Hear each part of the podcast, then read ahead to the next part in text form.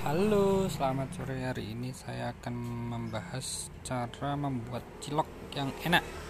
Cara membuatnya tak membutuhkan waktu terlalu lama, seperti yang dijabarkan pada buku Jajanan Kaki Lima Khas Bandung, karya Linda Carolina Brototojo. Jadi, caranya itu yang pertama kita siapkan bahan, hmm, ada tepung tapioka, tepung terigu, bawang, eh, daun bawang, seledri, dan air kemudian e, selai kacang, air panas, kecap, cabai, dan air panas untuk bumbunya. Jadi caranya itu yang pertama adalah siapkan wadah, masukkan tepung tapioka, tepung terigu, bawang, seledri, dan tambahkan air. Uleni adonan bentuk bulat-bulat. Pada panci didikan air, masukkan adonan cilok, sam masak sampai mengapung, kemudian angkat dan tiriskan.